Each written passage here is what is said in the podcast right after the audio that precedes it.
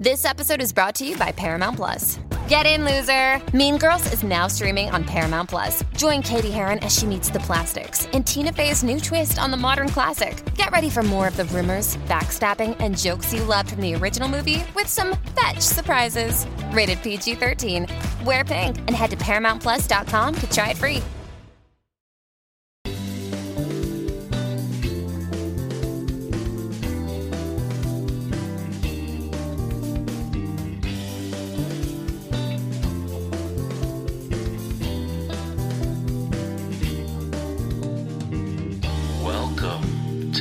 Escape. Are you ready?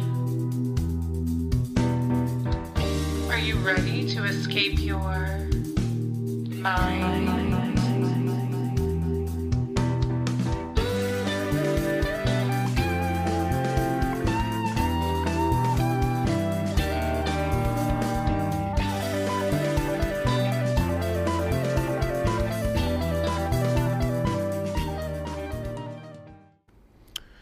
Right, folks, welcome back to Mike and Maurice's Mind Escape. We have episode number 302 tonight. Uh, I am joined by guests Leslie and Stephen Shaw. They are the authors of the book Who They Are. I do have the link down below at the bottom. They're also on Instagram if you want to check out their Instagram page. And um, the topic tonight's going to be UFO sightings and experiences. And, uh, you know, we're just going to riff off that. Uh, their book is about their experiences as well as other stuff and their own theories and everything. Uh, but like I said, go check that out. I have not checked it out yet. I look forward to doing so myself here soon when I finish the three books I'm reading right now. Um, so, uh, but yeah, we're just going to be riffing on the UFO stuff. And if you want to support Mind Escape, the best way to do that is just to click the Linktree link down below um, or check out our documentary. Um, I've been trying to get that around again lately. Uh, it's called As Within, So Without From UFOs to DMT, and it looks at the connection between the consciousness aspect of the phenomenon and altered states of consciousness. So, um, yeah, I'm really looking forward to this conversation. Welcome on Mind Escape, Stephen and Leslie. Hi. Good, good evening. Thanks for having us, Mike. No problem. Uh, sorry, I could, couldn't make it happen. I know you sent me a nice message on Instagram, and we went back and forth. But we're finally we're here, and uh, yeah, here we are. yeah. So um, I haven't done a UFO episode uh, for a while, so I'm looking forward to this. I love hearing about people's experiences and weird encounters and things like that. So um, I don't know where you want to start, but um, if you want to give me like a little bit of a background on each of you, and then we can get into the UFO stuff. Sure. Uh, we're we. Um, I'm a journalist. I've been a journalist for the last uh, 18 years. I still work part time for the paper and mostly doing copy editing and page layout now. Uh, I still write the occasional story for them. Um, I uh, I'm also an artist and um, have a degree in animation. Uh, Stephen is a, a retired acupuncturist and Tai Chi teacher uh, who is a, currently an orchestral musician. Yeah, I did six years in the military with the uh, Navy Seabees. Yeah. from 80 to 86 and, And you know, worn we're both- many different hats. Yeah, we're both UFO witnesses. Um, Stephen has seen five, and um, his last two he saw with me there, and those were my only two. Um, and then, uh, but the the phenomenon began in his family with um, at about age three. Except, well, we think it it, it also went back a few generations. Stephen comes from an incredibly psychic family. And um, for three generations, they were doing um, automatic writing and getting messages from the family spirit guide, to Old Glegley. But uh, when the kids, when the uh, the family moved, his immediate family, his parents moved uh, from England to California, and um, the uh, the phenomenon t- uh, seemed to follow them. It doesn't. Uh, it's not anchored to any one place, but followed the family out to California. It started really in Germany from the uh, the Newman families, the, the Germans, and then they uh, uh, they they were the, the you know my great grandparents, and then my parents grew up uh, the Rowe family in, in England during wartime England. So the you know my mom and dad went through as children they went through being bombed in Manchester and Oldham during the war, and then they moved over to California in 1956. And we've been in at least six different houses, and this phenomena has followed me through uh, six different homes that we've lived in, even one that we built because I was a, a cabinet maker and a carpenter for a number of years. So it's it's just followed myself and my brother and definitely my mother. And it really started affecting me when I was three years of age. I used to have this this invisible being would visit me in the middle of the night and would literally jump on my my chest and my uh, and my stomach and kind of in a playful way. And being as I was told from being a little a little child that we had this family spirit guy called Old Glegley that would visit people from time to time. I just thought, well, this is just, you know, I'm three years old, so I thought, okay, that's like a normal thing for us. So fast forwarding to when I was like nine or 10, I was at that point sleeping in a bunk bed on the top bunk, and my brother was on the bottom bunk. My brother is six years was six years younger than me, so he would have been three or four. And I was awakened by this strange sound that I I couldn't recognize. I could tell it wasn't the dog that we had. And so I got out of the bed and I started walking down the hall, and my heart was pounding, and I was breathing heavy because I was actually literally scared. And I was walking down, and I was about ready to turn into the living room to the right, and I just black out. I can't remember what happened after that. The only thing I remember is a couple hours later, I was back in my bunk bed, and I was just fine. I was like relaxed and all that. During this time period, when my brother turned about six or seven years of age, he started sleeping in the closet and I said, No, Philip, why are you sleeping in the closet? And he said, Well, I'm scared of the little men that come at night.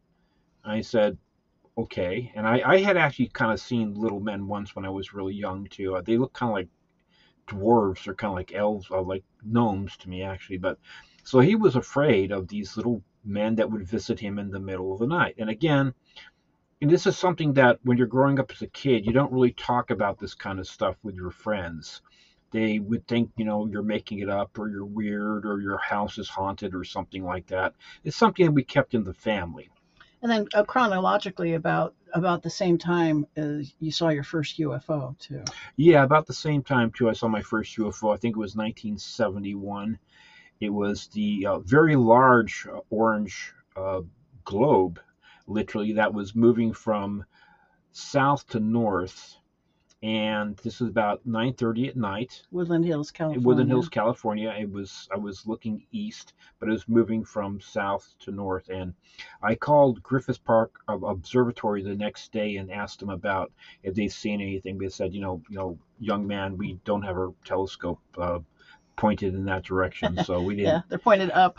During this whole time period in the Woodland Hills, Tarzana area, there were actually multiple sightings which mm. are documented. One that happened at a uh, at a drive-in theater, as a matter of fact, in the 70s, that was was seen by quite a number of people. That isn't widely known, but it was kind of because you know a Rocketdyne was not that far away. It was like in our mm-hmm. backyard mm-hmm. practically. So and Malibu was, was, just over the mountain. And um, Malibu's just over the mountain, which is also a hotbed of UFO so. activity. So, anyways, the fascinating stuff that happened was when I was 18, which was January of 1979. This was witnessed by my dad, my sister, myself, and actually my brother and my mom, even though they were in a different house that we were building up in, in the woods of Sonora, California, which is 350 miles away from Woodland Hills. So the first night, my dad woke up in the morning and told me, You know, Stephen, my closet doors opened and closed on me during the night. And I, I thought to myself, oh, okay, Dad, you must be imagining things. My, I, I didn't think too much of it, right?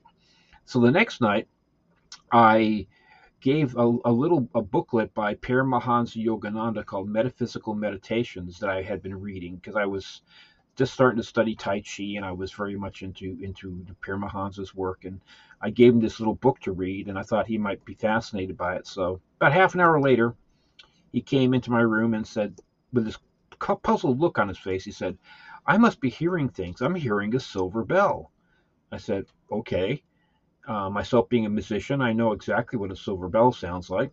So I went into the living room, and sure enough, there's a silver bell being rung inside the two by four wall next to the chimney. And my dad and I look at each other, you know, my dad, no nonsense guy. And he said, Well, we must be hearing things. So we got my sister, who was, uh, let me see, I was 18, so she was 13 at the time. And sure enough, she said, That's a silver bell. And so we thought, you know, is it a squirrel on the wall? Is it like, are we hearing things? So we banged on the wall and looked up the chimney. Went on for about 10 minutes or so, and then it stopped. The next day, we called my mom, who was living at the house we were building up in Sonora, California, and she swore, she said, you know, we told her about the silver bell. And what and time she, it and what time it was. She, you know, I got a call, a phone call at that time. I heard this ringing and I picked it up, and there was a voice on the other line saying, "I am the invisible on Beachy" or something like that. Now my brother had been, my brother was in the room at the time with my mom, and he said that said Stephen, the phone never rang. You know, I didn't hear the phone ring, but my mom heard the phone ring, and she picked up the phone and was experiencing basically the same thing that we were experiencing 350 miles apart. Okay, that's kind of weird, right? So the next night, I was awakened in my bedroom by this weird whizzing sound, kind of like a sound in the air. And there's a little light on the kitchen, so I could kind of turn over and then look down the hallway. And it was like, I thought, is it a bug? Is it, you know, is a fan on or something like that? I went back, tried to go back to sleep, and uh, then my bed is pushed two distinct shoves from the base of the bed, just like push, push, kind of gently. Now, growing up in California, Southern California, I thought, well, maybe it's a little earthquake. Trying to make sense out of it, right? And then I, I continue to try and go back to sleep, and then it pushes harder. And then the third time, it pushes, shoves even harder. At this point, I'm scared and I'm annoyed. And then I get three distinct taps on my right lower shoulder, kind of my deltoid area. Go Like tap, index tap, finger tap, like an index finger tapping. At this point, I'm really scared, but I'm also really kind of pissed off. Okay, and I I, I, I rolled over quickly and I said, "What?" You know, and I was expecting to see something, you know, the family spirit guide or whatever it was, and then I black out again. But he felt a presence, even though he couldn't see anyone. He Yeah. sort of felt a presence. Oh, there's right definitely a presence there. And so. then right then blacked out. Um, now, now the next night, next night, I did not want to sleep in that room, so I didn't. So I decided to uh, go to sleep on the couch in the living room. I just wore my clothes, my work clothes from the day before, and I awoke about 5:30 in the morning. It was dark because it's January in Southern California, so it was dark. And I looked at my piano, my upright piano, and I thought about what music I was going to play that day. And I listened to the little fountain in the other room, and I was fully awake, fully cognizant. Felt very relaxed, but I was fully awake. And from behind me, it was like this entity was waiting for me to wake up. And this tall blue white being, about six to seven feet, slender, walked but kind of glided. It wasn't like it was walking, but it was like it was upright, but it kind of like glided within about a second or two, stopped by my right hand side. It paralyzed the right side of my nervous system and from my head. Don't forget the room was Right, right. Yeah, the whole room also too, when it came in, the whole room was filled with this intense blue white light. It was like it just the whole room was just filled with this blue white light. like it was an electric being somehow. Some, you know? something like that, right? So it stopped, paralyzed the right side of my body. I could not do a thing for my right side of my body, and I was thinking, oh, I'm going to get to see the family spirit guide I've heard about since being a kid. I'm going to actually see what he looks like, and but the other part of my body was saying, dude, you can't move. You're paralyzed. So I'm I'm half I'm half really excited, but the other half of me is like, I can't move. And it, it bent down to my ear and it said hi steve. And it was i couldn't tell whether it was a male voice or a female voice but it was not in my head. It was actually external coming from external. There was a being there. And that went on for a number of seconds. I can't remember how long but it seemed like about maybe 10 or 15 seconds where i was immobilized and then it left the house.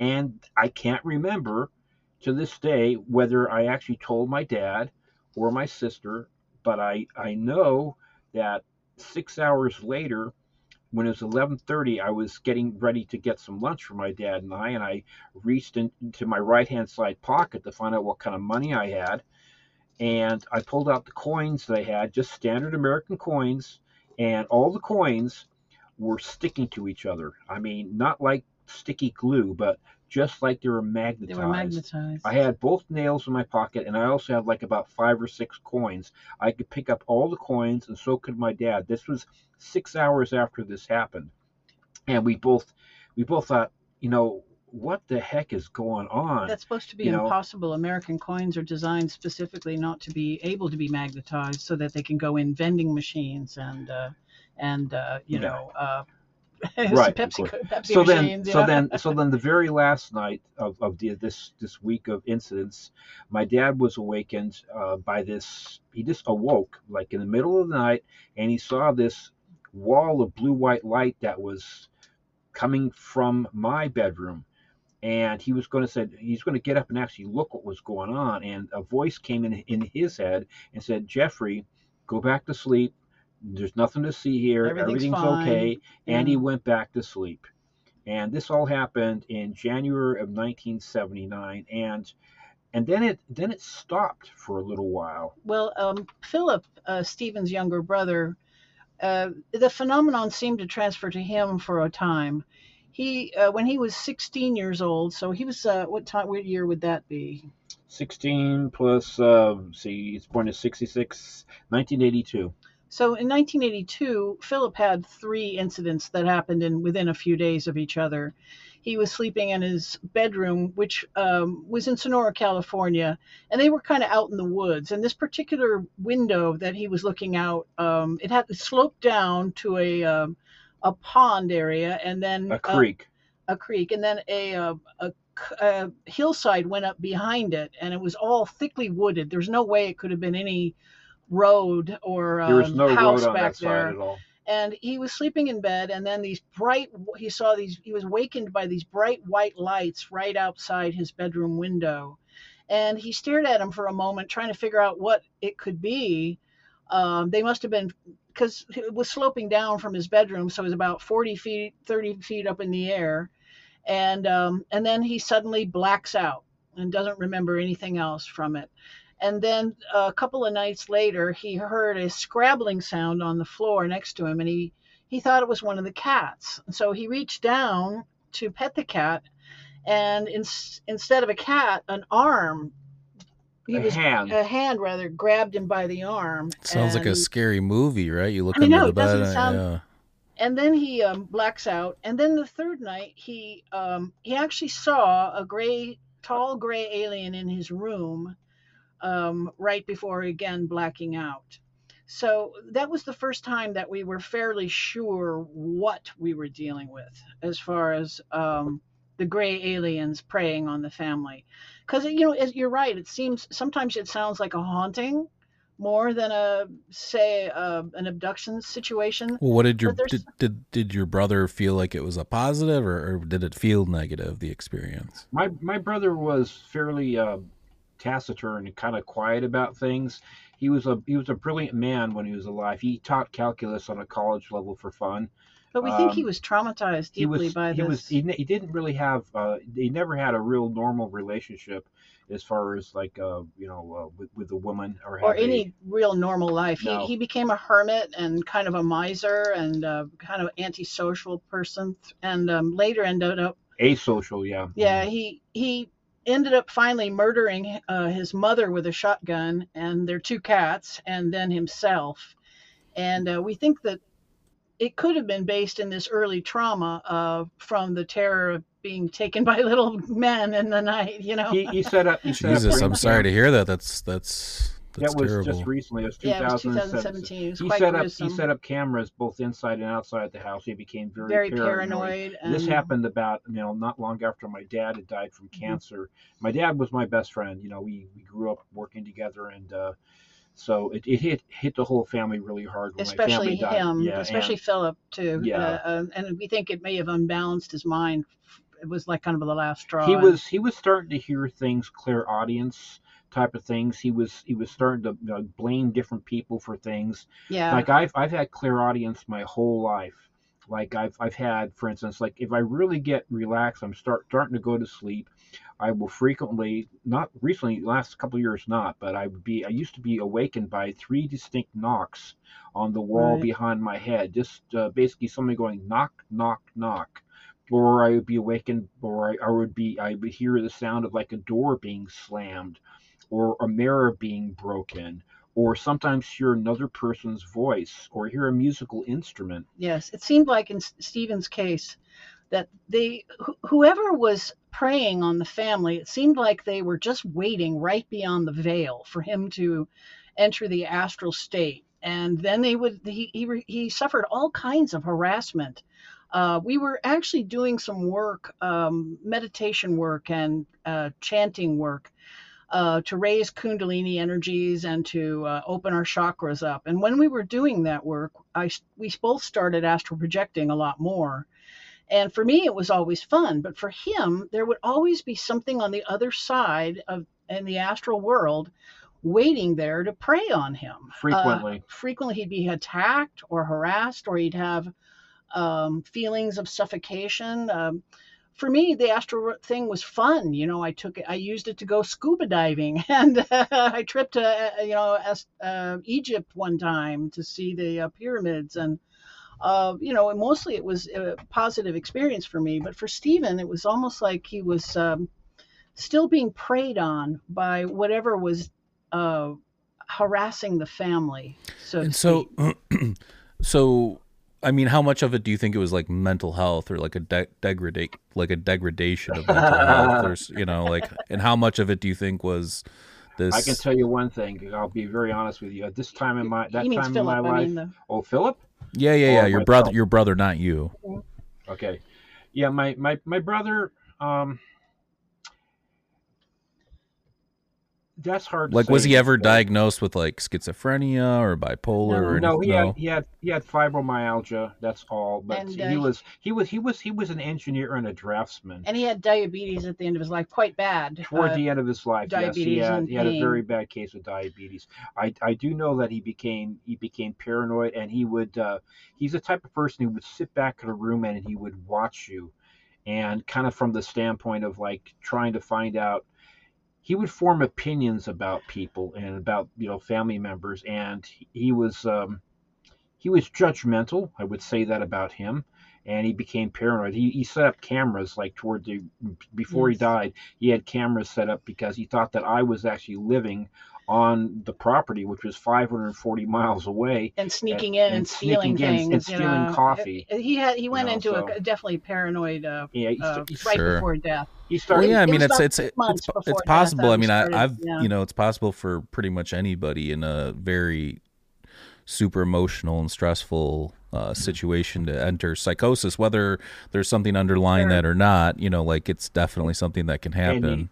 And he wasn't he wasn't sleeping because my mom was a 24 seven. Yeah, Uh, he was basically the just taking caretaker. care of her and stuff. But he was a caretaker for her because she had advanced arthritis and also Parkinson's, advanced yeah. Parkinson's. So, and he was. Well, I mean, was- I'm sorry. I'm, I'm that's that's terrible how all that uh, unfolded there. That's uh, it's Yeah. definitely he, a he sad was story. harassed by these, uh, but it was some weird things too in his life. He uh, he told me one time we were visiting, and he told me that the night before he saw these this orb. It was about uh, this big, about the size of a softball. a red orb, a red orb. and it was um, moving up and down uh, his deck, up like three feet in the air, up and down the deck This is a different house again. a different By the way. he, it was one of the houses he built when he was kind of trying to be alone in the in the woods you know and um, he said that he finally went out to kind of confront the orb. He'd been seeing it up and down the um, the deck for a few nights in a row. And he went outside to kind of just stand there and confront it. And it rushed him and, it, and went through him he said. It hit him in the chest and went out the back of his neck he said. And um, he said this happened just to him the night before. And i looked at the back of his neck and sure enough there was a bruise about that big on the back of his neck um, where he said it had come out and uh, and this and this phenomenon wasn't limited to my family too. Uh, my my uncle, who's married to my mom's sister, so um, he was stationed. He was in the uh, Royal Air Force right after World War II, and he was stationed in Ceylon, which is now Sri Lanka. And he was awakened in the middle of the night. They were like stationed. They were like billeted in these like these large tents that you know we have like for like 40, 40 people like in the military. And he was awake in the middle of the night by this tall figure, and it said to him, he immediately recognized that this must be the family spirit guide. Okay, so he's not a Shaw, he's a Griffiths, right? But he's married, he's married to my, into the but he's married yeah. into the Shaws, right? And this this tall figure said, "You need to leave right now because there's a raid coming through. You're going to be killed." And so, this the figure then disappears, and he figured, "Okay, I better take this seriously because." You know, I've I've heard about people that met old Glegley, and you take them seriously. So he got up, he got out of the tent, and sure enough, a raid a raiding party came through, and several people were either knifed to death or shot in his mostly it was it mostly yeah. was it was it was close in contact it was it was it was knives and you know weapons such as that but he he told me about this story a couple times when i was growing up as a young man and uh he took it seriously. I mean my my mom i've, I've seen things my mom wrote uh, automatic writing wise that there, there's no way she could have known that stuff about certain people. In fact she told me yeah she had I was- premonitions of when I was- people having died and then we'd well they find out three days later they weren't. know? they weren't even premonitions. She would write it down. I mean uh, automatic writing she would, messages She would go into yeah, a sorry. trance. I remember her picking me up when I was nine years old from elementary school, and she was in tears. I mean, really in tears. And I said, "Mommy, what's wrong?" She said, "My mother just died." And I said, "Well, well how do you know? Did they did you get a call?" She says, "No." Um, O'Glegley, you know, I went into a trance and I did automatic writing, and I was told my mother had just died. And it was about two days later we got a call from England saying, you know, uh, I'm sorry to tell you, but your mother has just died. and then she did it for your uh, your uh, grandfather My Harry, grandfather, right? grandfather Harry Roman same thing died happened. in 1978. and then a couple of years later uncle clifford she Uncle was Clifford. told the same way yes, and always contacted. She knew, she knew beforehand, and she wrote it down. And she would go into a trance, and she just wrote, just wrote it down. like Physical I said, they're a, evidence. they're a psychic bunch. And Stephen's sister, who uh, is his only living uh, immediate family relative now, she's a ghost hunter in northern England. She- she she's and her- their Oh, sensitive, wow. the one She that and her can husband, feel yeah. the ghosts. you She's got a website, you know, she, Jonathan Yes. Sinclair and It's Kara a- Sinclair. Ghostly locations is her, uh, her Yeah. Instagram and, and Facebook. Yeah, so if you're interested in ghosts, go check that out. Uh, there's a bunch of stuff I want to unpack from Stephen Sure. going through all those experiences. So, first, um, and I'll just tell you what I want to reference, but the the little beans jumping on you, you said when you were, you know, A, a single bean. single. Oh, a single bean. Okay. Yeah. Um, and then, um, so this this spirit guide. Explain the concept of like a spirit guide because I don't think everybody know. I've actually I've kind of heard of it before, but I've never heard anybody like go in depth about like a like a. Is that just like a like a guardian angel type thing, but The way the way was- paranormal or the way the way that it was explained to me was that was basically a family protector. So you could call you some people call maybe like a, a, a guardian angel. That is certainly apropos. But uh, Old Glegley would show up when people were in trouble or a person was close to death or or whatnot. And it was just something that I grew up with as being just accepted. That Yes. that we have this protector or this family spirit guide, not necessarily negative or just basically like a helper. And we And, have, we and have a- actually, and actually, Old Glegley in the Tunisian, apparently, my uncle found out at some point it means my friend. Old Glegley. so so yeah. I mean, when I heard the name uh, initially, I thought of like a sailor with like a cob pipe and like a you know like No. a fisherman's sweater right, or something. You know. Um. So. So we're talking about this this bean or whatever. Now, Yes. um, has anybody ever? Did anybody ever actually see this bean, or is it just like a presence Oh, yes, that's there? yes. Okay. Oh no, no, this no. Several people had seen it. My my Yes. grandmother had seen seen Old Glegley. Uh, my my uh, uncle had seen Old Glegley, and I I know my grandparents, great grandparents, had seen Old Glegley. And we would- think he this just Stephen saw the the electric being Yeah. was may have He been was- another he would- variety of him. You know. he was always described to me as being a tall black man dressed in a red fez. Okay, this is how he was described to me. So when this blue entity uh, that filled the room with blue white light when it entered there and, and paralyzed me. Though I was thinking, oh, Glegley, but but that's not how he was described to he me. He didn't appear that way to him. he yeah. certainly was tall. It certainly was tall and slender. Like Yeah, would you say it was more of like a gray alien looking character? I'd a- say, uh, yeah, the eyes the eyes were, were bigger, but it certainly Yeah. was not a tall, slender black man in a red fez. I can tell you that. So, and at, at that at that time of my life, I I didn't have any any uh, sexual relations. I was very pure, hardly drinking any alcohol, no drugs, uh, exercising every day, working hard. I was in you know in tip top shape, playing military music shape. Yeah. playing music all the time. So it was it was a time in my life where there were no drugs, no alcohol, well, barely what, We- we one think- beer a month, but maybe. We think that um, they tend to target the fittest member of the family. In our in our research, we we quickly discovered that the alien abduction phenomenon was not. Um, it was the uh, facts and the theories were not aligning. The theories were that they just were the aliens are curious about us and they just wanted to take a cross section of sampling of, of DNA uh, and genetics uh, material. But what we discovered is that that's not what was happening. Uh, instead, uh, the they will target a specific uh, strain of DNA, and once they find it that they like that matches their criteria, they will prey on that for um, they'll take the same person again and again and again all through their lives, and then they'll start taking their their uh, children and their grandchildren.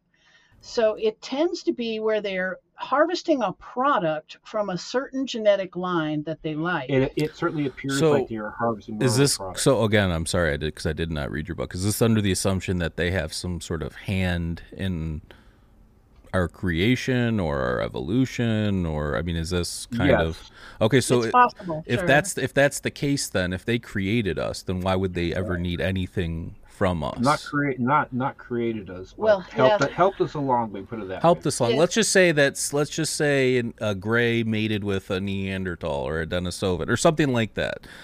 Mm-hmm. If that if that was the case, then again, like why would they still need anything from us? If that you, you get what I'm saying? Like they have everything. we they're think- aliens, you know. They, They have, we they have think we think they what they need from us is um, all right. Well, then our, our theories are that they are cousins of ours, that they are actually a branch of the Caucasian race that separated from us thousands of years ago, and um, so we believe that they live in mostly underground bases, but they're also uh, scattered around our solar system as well. Um, uh, we think they are in the, the bases on Mars and the other side of the moon, and also the moon of Phobos, the uh, uh, one of Mars. So we think they separated from us thousands of years ago, and mostly uh, are in underground cities here on the planet. So they may have become less viable. Their their species may be less viable living underground, and they may be taking the genetics uh, primarily of Caucasian. Uh, the abduction phenomenon is 95% Caucasian phenomenon. according to some. Yes. Uh, well, yeah, according to uh, Professor Jacobs, the is uh, one of the big sources for our information. Uh, he's written four books and done 10,000 regressions. Um, and he's also our source for the uh, the abduction phenomenon, where they're they're taking women and impregnating them, and then four months later they take the woman again and t- and steal the fetus, and then um, sometimes years later the woman will be taken again and introduced to her hybrid offspring. So uh, of the 10,000 regressions that Professor Jacobs did, he found 1,100 women that, that testified to this exact phenomenon.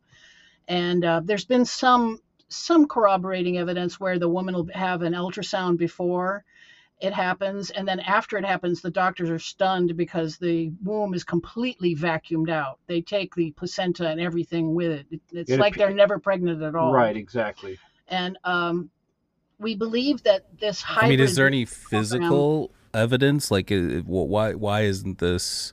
I mean, I know I've heard people talk about it, but like, why? So, like, I don't know about the the whole race thing. I don't ever dive into that because I don't think it has anything to do with it. But again, it's your book, your theories. Mhm. Um, Right. and then, They're- I mean, they're just taking Caucasians because it happens to be a branch of the. but so Caucasian so race. that sounds so. You're saying like a, like a. I'm trying to think like a like Atlantis or like some sort of breakaway civilization as they call it. I think Tom DeLonge was pushing that for a while. The idea Yes, that like it- Do you humans. Believe it's a breakaway civilization? Well, Yeah. you know, Plato talked about, you know, that 9,000 years before him, and he talked about exactly where he said, this is where Atlantis was. And it looks like it was near the Pillars of Hercules. And actually, the, just uh, right where it's supposed to be. yeah, the, uh, the, uh, the Don- Donianas, Doñana uh, uh, bird sanctuary up the coast of Spain. it's got everything that you're supposed to have there, according to LIDAR. It's got the concentric rings, it's got the canals. Mhm. It's like, just like, you know, like Troy. Homer talked about Troy. This is where Troy is. It took the guy, a guy who said, okay, I'm just going to read. This is where it's supposed to be. okay, and guess what? He found it. Same thing with Ur. yeah. You know, the city of Ur is supposed to be right where it's supposed to be. Yeah. You know, and uh, Plato was saying that Atlantis is just next to the Pillars of Hercules, and that we know those to be the um, Strait of Gibraltar. Strait of Gibraltar. Yeah. And um, sure enough, just up the coast is um, the Doñana uh, Bird Sanctuary. It's an enormous delta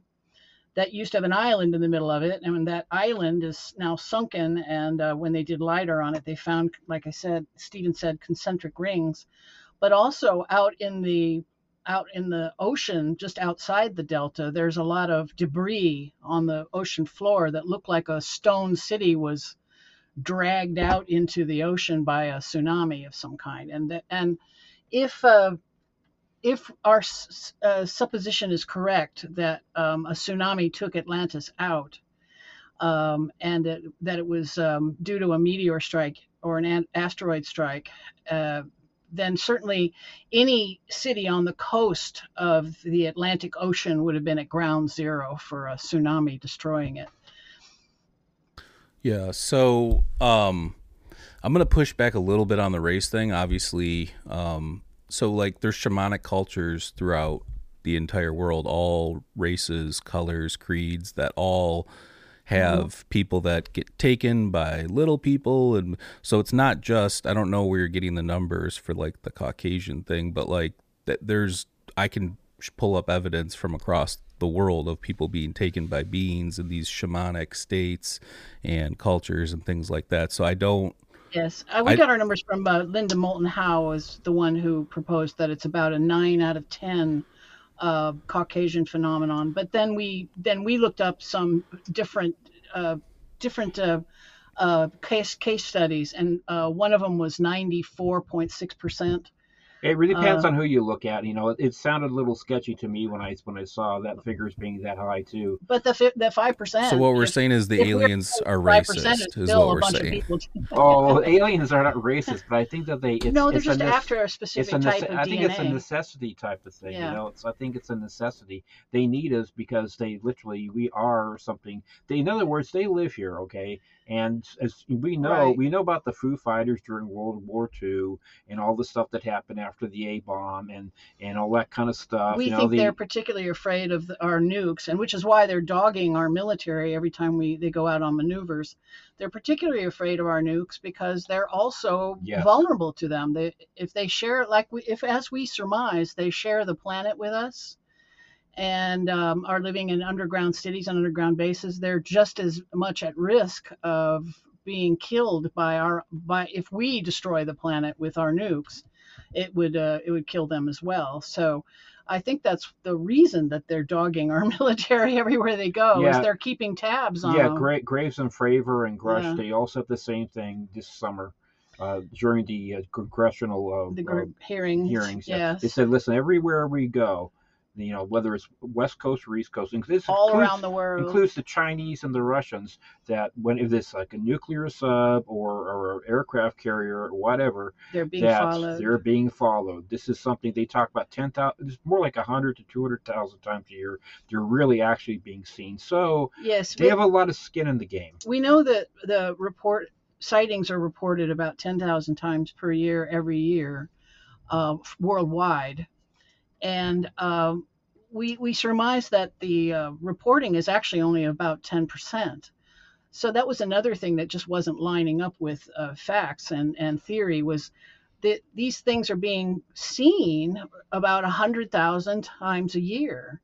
And that doesn't sound like they're coming from distant star systems. That sounds like they're they're and we see I've I've read so many reports, Mike, where uh, people see UFOs coming up out of lakes or up out of the ocean or up out of volcanoes or up out of the or out of the sides of holes in mountains Mount or Shasta, uh, out yeah. of the sides of holes in mesas and ridges and uh, so many times you hear uh, that they're coming up from the ground or up from the water uh, like not they're not coming down from outer space you know people aren't and people also seeing the mass the vast majority of them are moving just horizontally in our airspace from one place to another like we do when we're going from pittsburgh to alaska you know we're moving horizontally in the airspace Yeah, not all the time, but it, yeah. it, it just seemed that it you never hardly ever hear them coming from straight up and down right? They're not they're not coming from the outside. They're coming from the inside. here from the inside. And um, we heard i know it's true that we we don't we'd love to have more uh, solid concrete proof. Proof is thin on the ground because you know basically the government is fighting us every step of the way. They've been lying to us for 80 straight years about this phenomenon telling us oh it's swamp gas or mass hysteria or um, you know anything except Misidentified Yeah. aircraft. Oh, right, or, or weather balloons or something like that.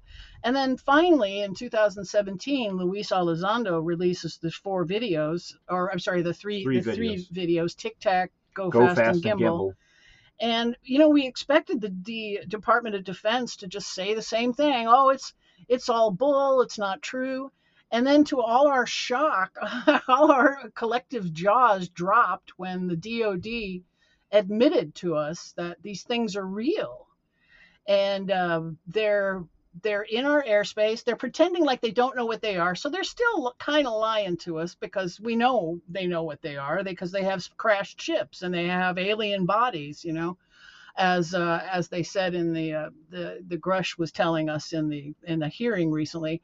Our evidence points to exactly the same, and. Uh, we know about where they we think we know where they're taking the fetuses because we heard about the uh, the Dulce papers. The Dulce uh, Air Force Base in um, New Mexico. It's an underground base that's supposed to be part military, part alien. I know it sounds odd, but but it's really supposed to be true. And the top five levels are just human occupation, and the bottom two levels are supposed to be alien slash upper echelon military. Um, and um, one time a security guard went down in the lower levels when he wasn't supposed to, but he did. And he spotted hundreds of these vats that have, um, you know, he had he had little drawings he made of them, and they look like he said they were little alien hybrids, uh, or gray aliens or alien hybrids were being grown in these vats. So that's where we think they're taking the fetuses when they take them. And um, I believe that the whole abduction phenomenon might be an attempt to integrate into our civilization to get what they really want, which is to get us to give up our nuclear weapons. I think that's their primary motivation and what they're up to. Like in our book, I promise who they are. Who they are, they're uh, close cousins to us. What they're up to, they're living under our feet and trying to uh, get us to give up our nukes. Save the planet. So okay, um, let's get back to some of the experience stuff. The Sure. your experiences, your UFO sightings, things like that. Um, as far as all the stuff you just mentioned, a lot of that stuff's controversial. The Dulce, the genetic stuff, all, all that stuff's very, very be- controversial. it's- and I, it's I'm, I'm not gonna lie, I don't agree with it, but like that's th- that's what Mind Escape is. It's it's a conversation with Yeah. you know not al- we're not always gonna agree um, on what's going on with that stuff. I Right. think some of that stuff's way too far out there for me, but at the same time, um, like I like I told like I told you from be, you know before the episode, like I definitely think there's something to the phenomena. I definitely think there's something to paranormal stuff, and I definitely think that there's something to um, you know this connection between the metaphysical whether it's angels or entities or whatever something like that so Mhm. um you know we have common ground there like i said i don't agree with you on the other stuff but we can continue this conversation let's push it towards the experiences now like I'd like to talk about my first UFO. That would be okay fun. yeah let's let's hear, let's hear your ufo sighting um, when I when I met Stephen and he was telling me about his experiences as a dutiful wife, I um, I did my best to believe him. But you know how it is when you don't see it yourself. You can maybe only believe about ninety five percent. And so I was about 95% believing him when one night we were driving home, uh, 2005 in January, from uh, we lived in Yucca Valley at the time, which is next to Joshua Tree. We were driving from Joshua Tree to Yucca Valley, and in the sky above us was a bright white light, and um, in front of the front of us, I could see it through the windshield. And I thought at first maybe it was a plane flying into Palm Springs Airport or something. But then, as I stared at it, I realized it it didn't have any running lights. You know those those other blinky lights that are uh, always with planes. Yeah, because Palm Springs Airport's close by, so we first we first thought it was maybe an airplane. Yeah, but then it just was a white globe, a, a white round light, and um, it seemed also like it was just hovering. It didn't seem to be moving, and uh, it was growing slightly, but that's because we were hurtling towards it in a car at some 65 miles an hour.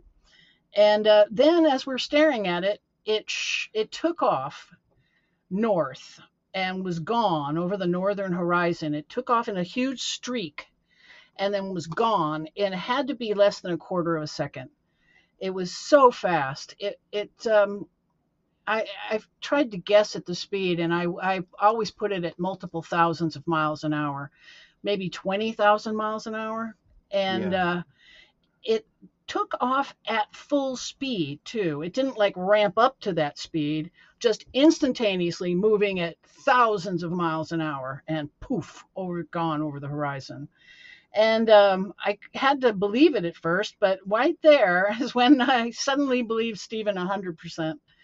And um, and then his his second UFO um, was a a USO Yes. off the coast of Malibu. Yes, this was during this was during October of 2004. I was watching the Yankees and the Boston Red Sox play in the playoffs at the Chart House, which is right on the coast of Malibu.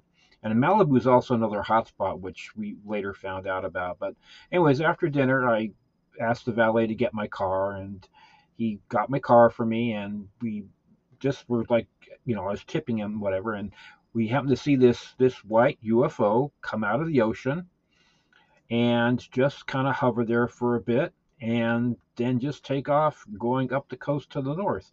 And we both looked at each other and he said, Did you see that? I said, Yeah, I, I saw that. I said, Yes. Uh, so we just thought, okay, we saw a UFO. All right, so this was this was before we were even thinking about writing the book. But you know what Leslie hasn't said is that, you know, as far as her believing me about 95%, I, I, I didn't share a whole bunch of my early stuff with her. Um, that kind of came a little bit later because I thought she would think I was just kind of kind of weird about this old Glegley thing and, and all this, you know, things. I, I have had an experience though. You talk about angels and maybe uh, spirit guides and family protectors. I had this one uh, episode happen to me on April 1st, 1992. I was at the beach with my ex-wife, uh, Nicholas Canyon, which is about 15 miles north of Malibu, and I uh, we I went swimming. It was cold. It was April 1st. Pacific Ocean is cold. Okay, so I decided to go and do some body surfing because I used to love doing that as a kid. So I I went out in the ocean. There were a couple other guys out there that were doing body surfing, riding the waves in, and you know I was having fun. And then I kind of got out a little bit further, and they did too. And then then all of a sudden they decided to go in and uh, you know I could see that they're they're swimming in it. So I said, you know what, maybe I should swim in too. I'm about 75, 100 feet out, whatever. And then I realized as I'm swimming in that I'm not making any headway. That I'm swimming, but I'm not getting any closer. In fact, I'm going out a bit. And I realized, oh, I must be in a riptide or something. And I, but at that point, my arms, which is the only time in my life I've ever had this happen, my arms start to turn to lead it was the water was in the 50s, you know. So the water, I didn't have a wetsuit on, so I just realized that oh my god, you know, I can't move my arms anymore. I can barely move my arms, and I said, oh crap, I, I'm gonna die. So, anyways, I caught, I, I, I, I looked towards the shore, and there was this um, lifeguard tower, and I could see a lifeguard there who was kind of flirting with a couple of girls, and you know this is this is like far back on the beach, so there's maybe 125, 150 feet that are separating us, right? And so I yell help, and then he didn't hear me because of the waves, and I yelled help! again a little louder. Then I said, okay, you got to give it all you got, and I yelled, and I got one of my arms up, and I yelled help, mm-hmm. and then he finally noticed me, and then I go down. Right after I do that, I can't keep myself up anymore. I just go straight down, and I'm and I'm I'm looking up and I said, you know, I'm holding my breath and thinking, oh, I'm seeing the light type of thing. You know, the, the bright sun was looking like I'm seeing the light, as they say it, and I'm thinking, oh, this isn't going to be so bad.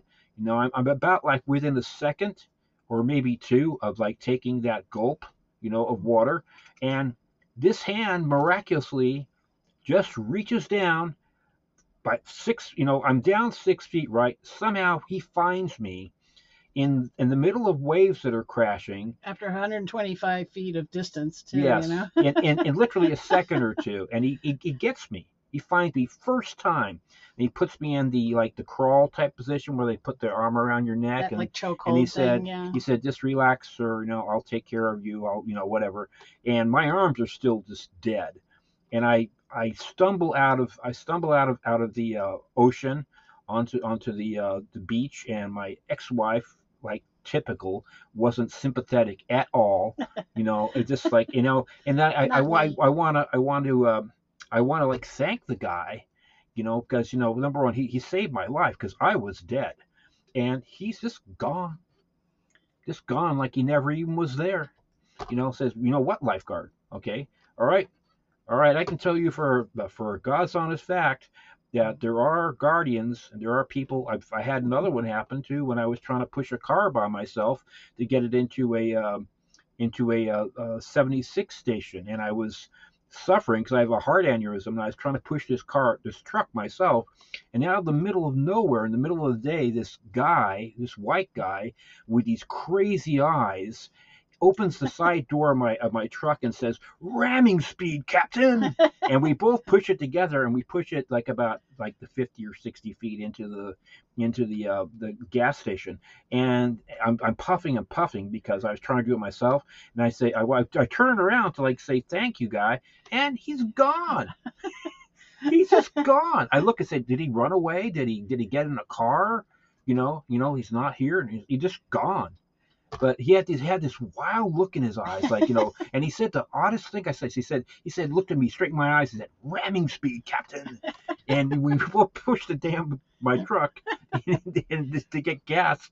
I swear, uh, like I say, I so, these things have happened to me so many times. Different variations on- happened to me and my family that I almost take it for granted. You know, Did you ever see anything when you were in the military? thing. When I was in the military, no. I, the only thing I saw when I was in the military was after the military. I saw the um, the black helicopters that uh, basically are soundless, that don't make any sound. I know that they exist because I've seen them. I've seen them with seven other people Yeah, they um, went. They circled around the this Giant this rock. campground they were at. in Johnson Valley. It was the only reason we knew they were there is because they were back backlit by a full moon.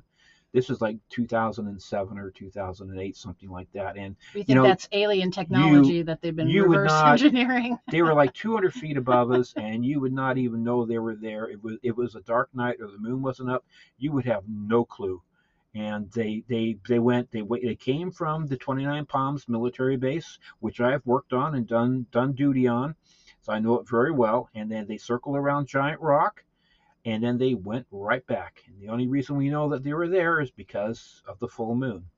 So we do have we do have some. Yeah, doesn't it feel like there's more sightings in the west and southwest? Because I mean, I'm in the Detroit area, and yeah, there's a lot in Michigan. Uh, some people think that the correlation's water. You know, you can go anyway with that, but um, it does seem like a disproportionate amount of these sightings are in the west, primarily where these military bases and installations. And Yes, we have are. Area 51, Oh, of course, yeah, is a hotbed of UFO activity. And you guys got the Hudson Bay in Virginia on your on your end too, and and also the uh, lower part of Michigan, Lake Michigan. Lake apparently, Michigan but- is actually there was a famous sighting.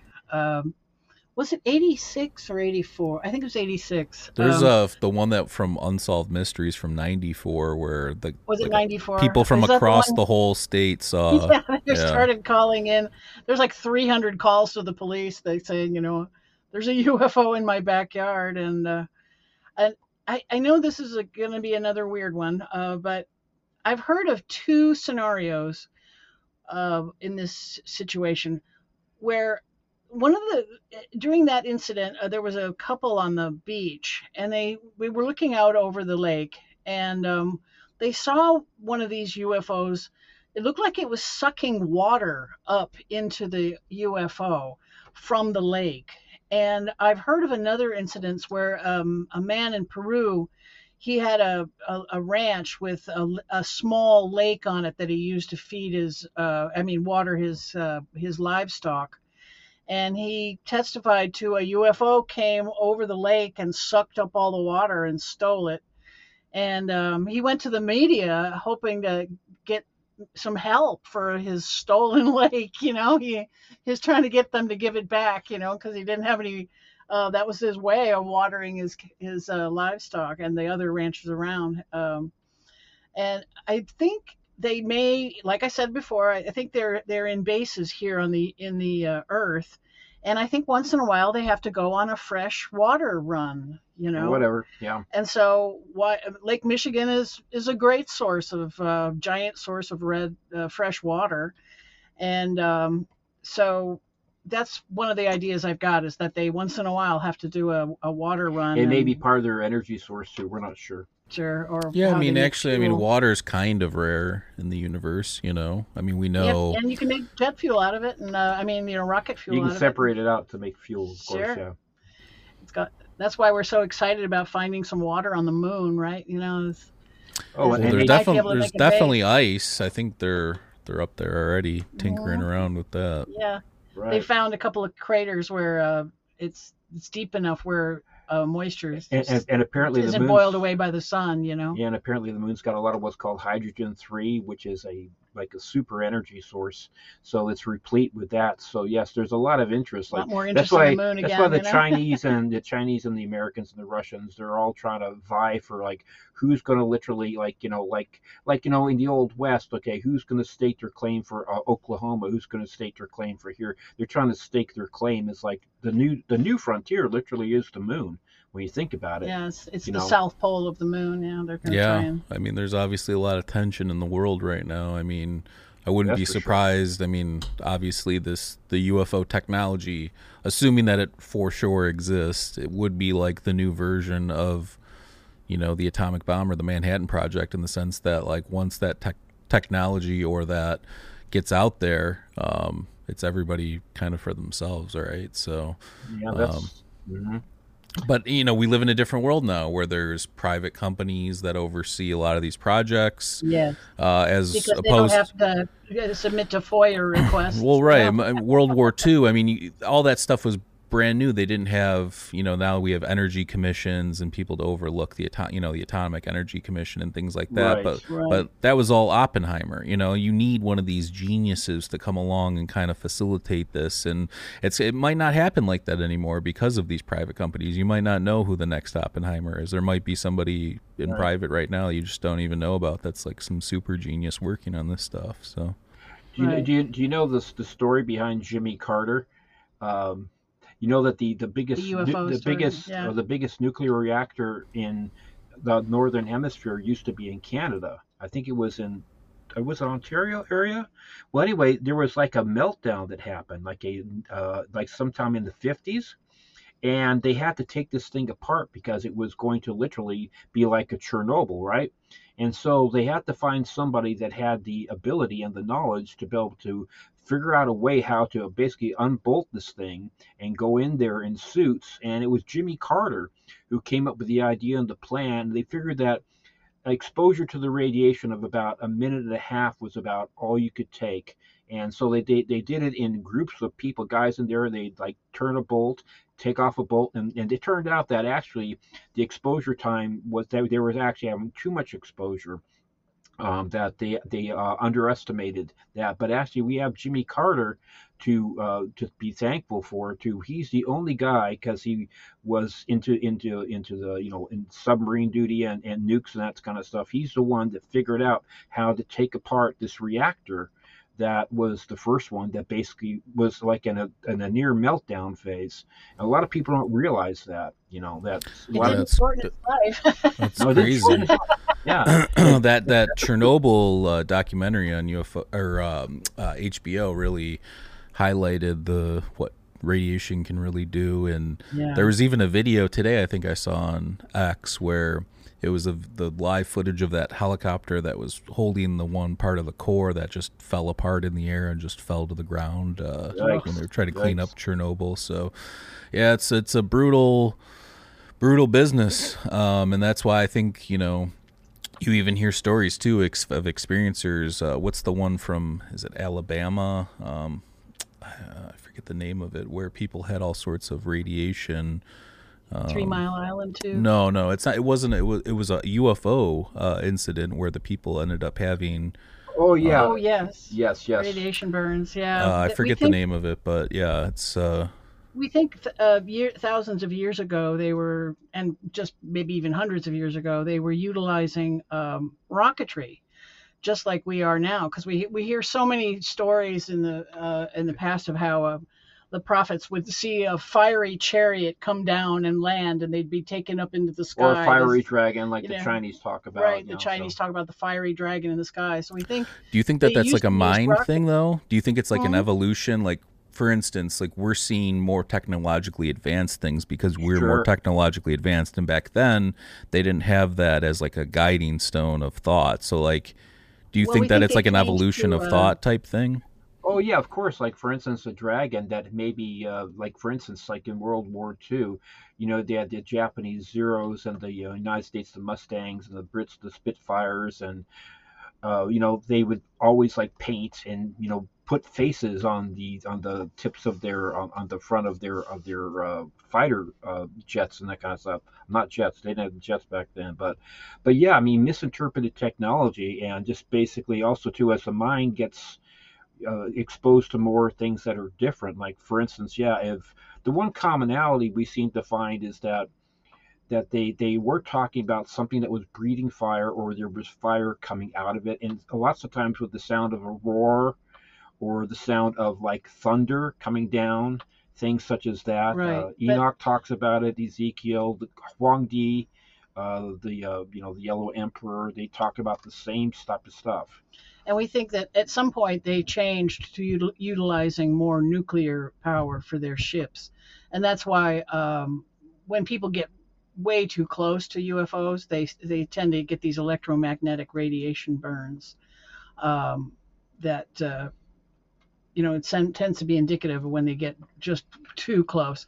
And, you know, mostly UFOs are always silent. People don't hear anything except when they get too close they they hear a, a humming sound that is actually more felt than heard and uh, if you're that close you're too close and you you could end up being uh, severely burned by their their technology Yeah, and of course they, they will have uh, evolved their technology given the at least in our theory as far as what we what we believe what we wrote in the book.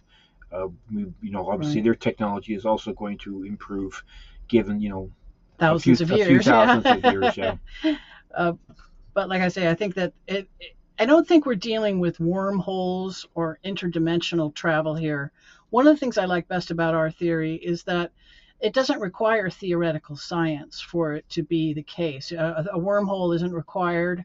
Interdimensional travel isn't required. Einstein, Rosen Uh, bridges. yeah, the, the, well, that's another way for say a wormhole. Um, you there's no time travel required. It's just good old fashioned rocketry and um, and good old now good old fashioned nuclear power. We think being Very utilized. interesting. Yeah, I mean the idea that's I mean, you hear it, you know, from a lot of the UFO community that these things are coming either from the water or underground or from here or somewhere close, and kind of what you're saying. And you, you know, we have some smart people out there now discussing it because it's such such a popular topic, and those people are like you know, well, what's going on here? Because you would need like anti gravity, and we aren't even there yet publicly. So, you know, is that kind of a thing? Right. So Right.